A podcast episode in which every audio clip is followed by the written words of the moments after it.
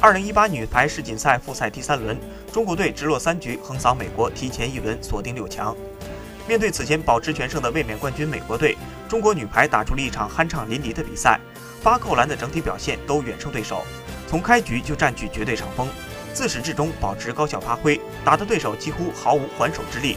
这场胜利不仅终结了美国队本次世锦赛的7连胜，也打破了近10年在世锦赛、世界杯、奥运会3大赛上逢美不胜的尴尬。中美女排在3大赛上的交手，中国队上一次取胜还是在2006年世锦赛上，